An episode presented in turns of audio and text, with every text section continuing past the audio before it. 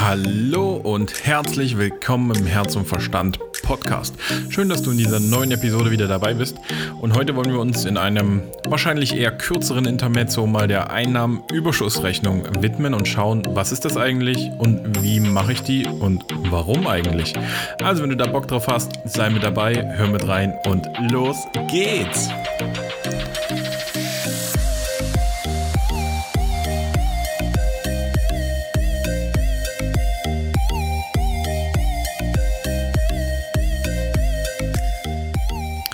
Ja, sehr schön, dass du wieder da bist. Heute soll es um die Einnahmenüberschussrechnung gehen. Ähm, genau, das ist ein Instrument, über das ich gerne mal sprechen möchte, weil es äh, uns tatsächlich, ähm, zumindest alle, die hier bei dem Podcast wahrscheinlich zuhören und ähm, die sich dafür interessieren, uns mindestens mal jährlich wieder ereilt. Und ja, das klingt immer ein bisschen kompliziert, aber da ist eigentlich gar nicht so viel Magie dahinter. Ähm, genau. Fangen wir an. Die Einnahmenüberschussrechnung ist wichtig, vor allem für die Abgabe beim Finanzamt.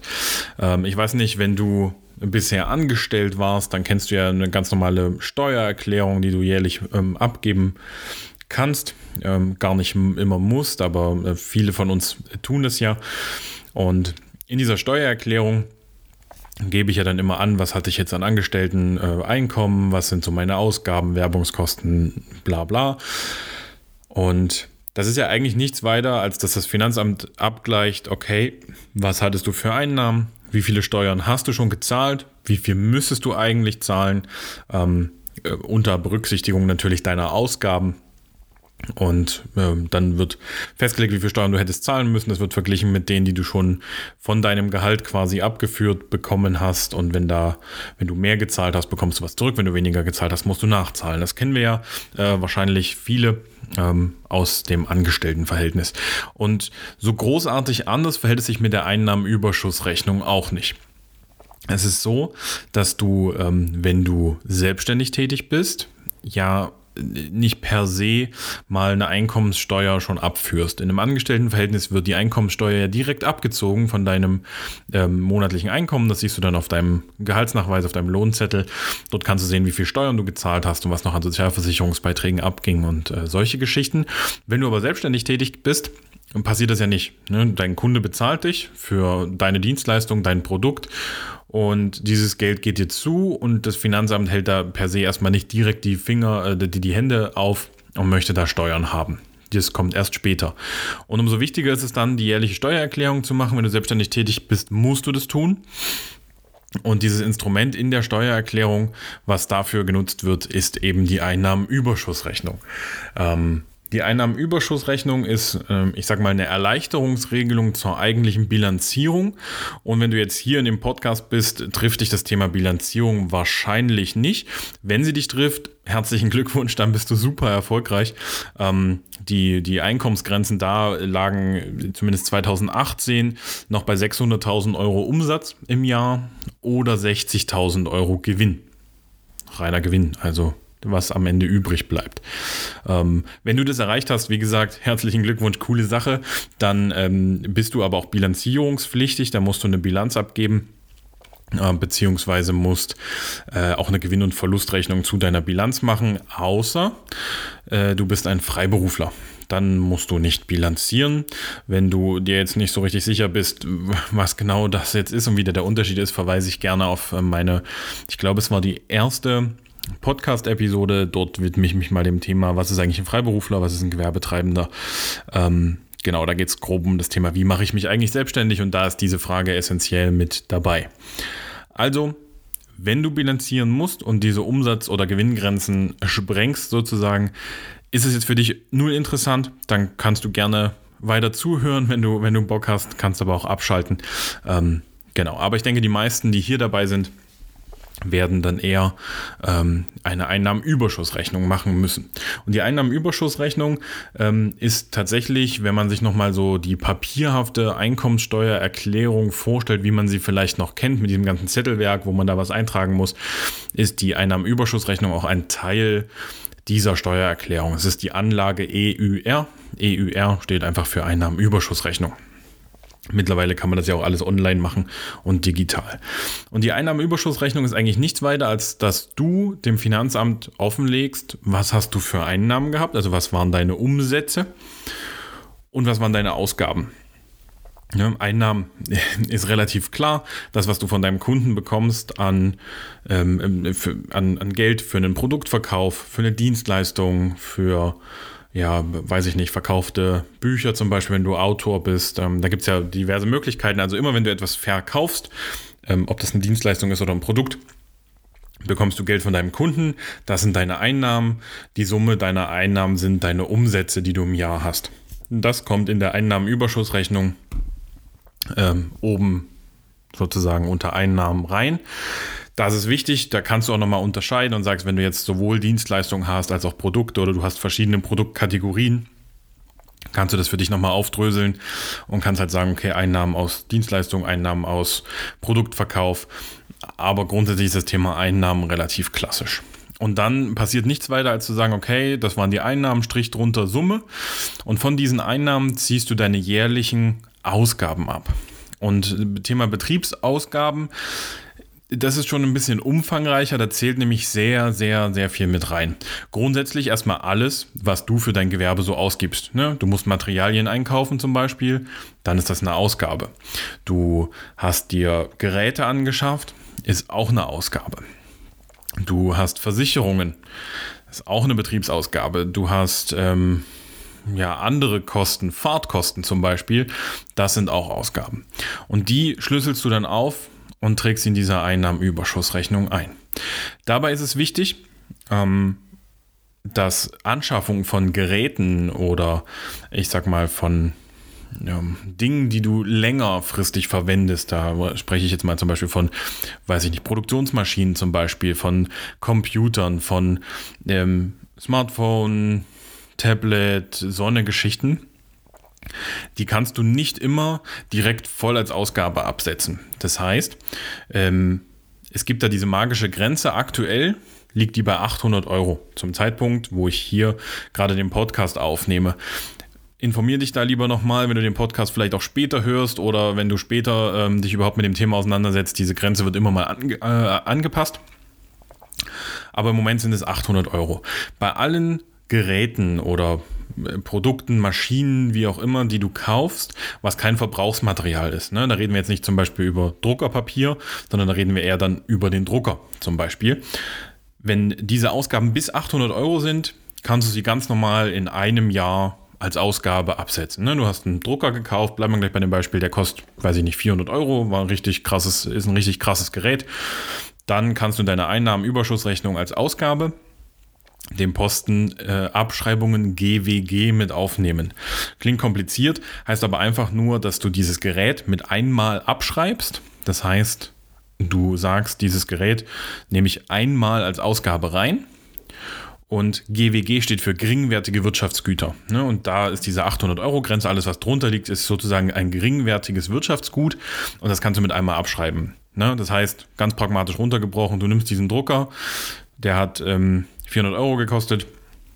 Nimmst du als Ausgabe mit rein, dann ist der Drucker auf dem Papier nichts mehr wert. Dann hat er einen sogenannten Restbuchwert von null. Dann ist der abgeschrieben. Ja, dann ist der Drucker quasi, ich sag mal, buchhalterisch ist er wertlos. So. Wenn du jetzt aber über 800 Euro bist mit ähm, diesen, mit dieser Maschine, mit diesem Gerät, was du kaufst, dann ähm, musst du es abschreiben. Und das ist ein bisschen komplizierter, aber jetzt auch nicht wirklich ähm, die, das große Hexenwerk. Es gibt für fast jegliches Gerät gibt es sozusagen Abschreibungszeiträume, die festgelegt sind in der sogenannten AFA-Tabelle. Ne, AFA steht für Abschreibung für Anlagevermögen und du musst es dann quasi abschreiben. Wenn du jetzt zum Beispiel losgehst und kaufst dir eine hm, ich gehe mal von meinem Beispiel aus, zum Beispiel eine Kamera. Die kostet 2000 Euro und der Gesetzgeber bzw. derjenige, der diese AFA-Tabelle rausgibt, der sagt, Kameras werden abgeschrieben über sieben Jahre. Das ist jetzt ein Zeitraum, über den man sich streiten kann. Also ich weiß nicht, ob so eine Kamera über sieben Jahre tatsächlich ähm, aushält oder ob sie dann überhaupt noch State of the Art ist.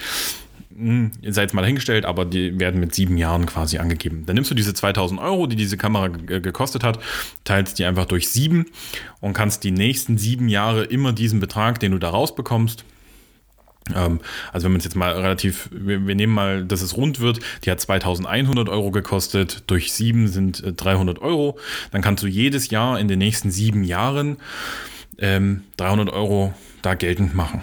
Ne? Das sind die Abschreibungen, weil man sagt, ähm, was ja eigentlich nachvollziehbar ist, dieses Gerät, bleiben wir bei der Kamera, die hat eine Nutzungsdauer von sieben Jahren, danach brauchst du eine neue. Und man geht buchhalterisch davon aus, dass die wieder das gleiche kostet. Also brauchst du in sieben Jahren wieder 2100 Euro. Ne, also sagt man, du musst jährlich 300 Euro zur Seite legen, in Anführungsstrichen, ähm, um dir dann in sieben Jahren wieder eine neue Kamera zu kaufen. Also schreibst du die über sieben Jahre ab und der Restbuchwert, wie wir es gerade schon bei dem Drucker zum Beispiel hatten, reduziert sich jedes Jahr um 300 Euro. Relativ easy. Genau, das ist der Hintergrund des Ganzen. Ne? Also du müsstest theoretisch diese 300 Euro jährlich zur Seite legen, damit du dir dann in sieben Jahren eine neue Kamera kaufen kannst. Und äh, dafür gibt es diese Abschreibungen, die als Betriebsausgabe gelten. Also auf diese Abschreibungen zahlst du dann keine Steuern. Genau. Das ist das Thema Abschreibungen. Das, das klingt immer ein bisschen komplizierter, als es eigentlich ist. Du musst einfach nur gucken, über wie viele Jahre muss ich dieses Gerät abschreiben. Und dann empfehle ich dir, da eine Excel-Tabelle einfach zu machen ähm, zu sagen, hier, ich trage hier einfach meine Geräte ein, trage ein, welche Nutzungsdauer die haben, welchen Anschaffungswert und äh, lass mir den Restbuchwert ausrechnen und lass mir gleich ausrechnen, was ich jährlich abschreiben kann. Fertig. Wenn du da ähm, Unterstützung brauchst, komm auf mich zu. Ich habe da fertige Tools, mit denen man da arbeiten kann, die, die dafür auch ähm, ja, gut sind, einfach Excel-Tools. Dann äh, wären wir uns da sicher einig. Dann können wir da mal in einem kleinen Coaching uns das mal anschauen, wie man das macht und äh, kann dir dieses Tool dann auch zur Verfügung stellen, wenn du da Interesse hast. Äh, ja, dann buch gerne ein Coaching bei mir. Schau auf meiner Homepage vorbei. Vielleicht hast du auch Bock auf das Mentoring-Programm oder die Business-Begleitung. Da sind diese ganzen Tools ähm, auch inklusive. Da komme ich gleich nochmal dazu, was es da noch so gibt. Genau. Oder du legst dir selber eine Excel-Tabelle an. Feel free. Ähm, ich würde es aber so machen, damit du dann einen Überblick behältst, wie viel du noch abschreiben kannst, weil wenn du ähm, dem Finanzamt gegenüber das dann meldest und das Gerät ist abgeschrieben und du setzt es wieder an, dann haut dir das Finanzamt ein bisschen auf die Finger. Genau, das ist das Thema Abschreibungen. Ja, die meisten anderen Kosten, die kannst du relativ easy einfach ähm, mit aufnehmen. Ne? Also andere Kosten, die du hast, Verbrauchsmaterialien, die kommen da mit rein. Genau. Wichtig ist noch beim Thema Fahrtkosten, die du hast. Da empfehle ich dir auch für so eine Art digitales äh, Fahrtenbuch. Ne? Also nimm eine Excel-Tabelle her, und immer gleich, wenn du irgendwo warst, damit du wirklich den Überblick behältst und nicht später mal schauen musst, oh, was muss ich hier alles noch an Fahrtkosten rechnen, immer wenn du irgendwo warst, ähm, vielleicht legst du dir ein kleines Notizbuch ins Auto, wenn das für dich okay ist, oder du nimmst dir eine Excel-Tabelle einfach aufs Handy oder du trägst es dann immer am, am Rechner ein such da für dich die Möglichkeit, die dir am besten ist. Aber ich würde es dann immer in der Excel-Tabelle eintragen, würde sagen, an dem und dem Tag war ich dort und dort, das sind so und so viele Kilometer, 30 Cent pro gefahrenem Kilometer. Und ähm, fertig ist der Lack. Dann hast du deine Fahrtkosten und dann kannst du die mit in deine Einnahmenüberschussrechnung übernehmen. Genau. Also am Ende des Tages ist die Einnahmenüberschussrechnung einfach Einnahmen minus Ausgaben ist dein Gewinn. Und dabei ist es wichtig, da nochmal der Hinweis, den habe ich schon mal in einer oder zwei anderen Podcast-Episoden gegeben. Wenn du eine, ja, vor allem trifft es die Leute, die eine nebenberufliche Selbstständigkeit starten. Schau, dass du spätestens ähm, nach drei Jahren auch unterm Strich einen Gewinn ausweist. Das hat einfach den Hintergrund, dass das Finanzamt sagt, wenn du es nicht schaffst, nach drei Jahren mit deiner Tätigkeit einen Gewinn zu machen, dann hast du nicht die Absicht, auch Gewinn zu erwirtschaften. Und wenn du nicht die Absicht hast, Gewinn zu erwirtschaften, dann ist das Ganze nur eine Liebhaberei was an sich eher ein antiquiertes Wort für Hobby ist. Ne, das heißt, dann sagt das Finanzamt, ja, das ist hier gar kein Business, das ist ein Hobby. Und dann äh, kannst du deine ganzen Ausgaben, was wir jetzt alles äh, auch schon mal hatten, kannst du dann nicht mehr geltend machen. Ne, dann musst du zwar deine Einnahmen auch nicht mehr versteuern, aber du kannst deine Ausgaben nicht mehr geltend machen. Ähm, Genau, und dann musst du auch rückwirkend alles, was du schon an Ausgaben geltend gemacht hast, wo du auch Steuern zurückbekommen hast, musst du alles wieder rückabwickeln, musst es ans Finanzamt zurückzahlen. ein Riesenthema. Also schau, wenn du wirklich ein Business machen willst, ähm, schau, dass du spätestens nach drei Jahren da auch mal einen Gewinn ausweist. Der muss ja jetzt nicht exorbitant äh, unrealistisch hoch sein. Also du musst jetzt nicht irgendwelche Zahlen frisieren. Aber ich denke, wenn du in deinem Business durchstarten willst, ist es eh dein Anspruch, dass du mal Gewinn machst. Dann schau aber auch, dass du jetzt nicht die Zahlen so drehst, dass du dem Finanzamt gegenüber immer Verlust ausweist, sondern weist auch einen Gewinn aus, wenn du den machst. Na? Das ist wichtig, damit das Finanzamt auch erkennt, hey, das ist ein Business, das ist kein Hobby. Genau. Und ähm, ja, wo war ich stehen geblieben? Ach ja, genau. Wenn du dann Einnahmenüberschussrechnung, Einnahmen minus Ausgaben, dann bleibt dein Gewinn drunter stehen. Auf diesen Gewinn zahlst du Steuern nach deinem geltenden äh, Einkommenssteuersatz. Ne, der berechnet sich ja aus deinem zu versteuernden Einkommen.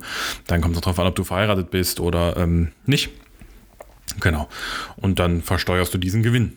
Und mehr ist die Einnahmenüberschussrechnung gar nicht.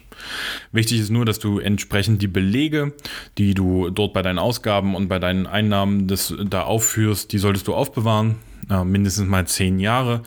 Da kannst du verschiedene Möglichkeiten wählen. Also ich habe da zum Beispiel mir ähm, die digital abgelegt. Ich äh, hefte die jetzt nicht mehr papierhaft in irgendeinen Ordner. Ähm, da auch Thema Nachhaltigkeit ein Stück weit. Letzte Podcast-Episode, da ein kleiner Verweis. Genau, leg mir das digital ab, dass wenn da mal eine Geschäftsprüfung kommt, was ja beim Finanzamt durchaus mal passieren kann, dass du alle Belege auch da hast und nachweisen kannst. Deswegen auch sinnvoll, so ein Fahrtenbuch zum Beispiel zu führen. Genau, jetzt von mir ein, klein, ein kleiner Tipp macht es nicht nur einmal im Jahr. Also macht diese Einnahmenüberschussrechnung nicht nur einmal im Jahr, setzt sich dann hin und sagt, oh, jetzt muss ich für die Steuererklärung wieder alles zusammenpuzzeln hier, sondern macht die laufend. Ich habe mir da ein Excel-Tool gebaut. Wie gesagt, wenn du da Bock hast, mal näher einzutauchen, Mentoring-Programm, Businessbegleitung, ähm, kurzes Einzelcoaching für eine Stunde, dann können wir uns das auch gerne mal anschauen, wie das aussehen kann. Ich habe mir da verschiedene Excel-Tools gebaut, wo ich einfach nur ähm, relativ flink meine, meine Einnahmen eintragen kann, wenn sie kommen. Ne? Also wenn ich eine Rechnung gestellt habe und ähm, aus dieser Rechnung entsteht ein Umsatz, dann trage ich mir das ein, gleich mit Rechnungsdatum und ähm, mit, mit der Summe. Und dann habe ich meine Einnahmen und immer wenn eine Ausgabe reinkommt, scanne ich mir die Rechnung ein, falls ich sie papierhaft bekommen habe oder wenn sie, wenn sie digital kommt, lege ich sie gleich ab, trage das in der Excel-Tabelle als Ausgabe ein, das gleiche bei den Abschreibungen, das gleiche bei den Fahrtkosten. Ähm, das trage ich mir dann alles ein und dann habe ich mein Excel-Tool so aufgebaut, dass sich das alles direkt in eine Haupttabelle rüberzieht und dann habe ich immer einen Überblick, wie stehe ich mit meinen Einnahmen, wie stehe ich mit meinen Ausgaben, was ist unterm Strich da jetzt übrig, ähm, welche, welche Summe ähm, äh, steht da jetzt, so dass ich auch ein bisschen im Blick behalten kann, bin ich jetzt in der Gewinnzone oder ähm, übersteigen meine Ausgaben deutlich äh, meine Einnahmen, dann kann ich da auch nochmal gegensteuern. Genau. Da, wie gesagt, mach dir ein laufendes Tool, trag das ein. Wenn du jetzt nicht mit Excel arbeiten willst, gibt es da auch professionelle ähm, Buchhaltungsprogramme. Die kosten allerdings immer ein bisschen Geld, äh, wenn es wirklich gute sind, wo du dann einfach auch ähm, ja, Rechnungen einscannen kannst, die werden dort abgelegt, dann kannst du da deine Buchhaltung machen, kannst deine Rechnungen auch aus diesem Programm rausschreiben. Wenn du da Empfehlungen brauchst, äh, lass uns quatschen, das gibt's auch.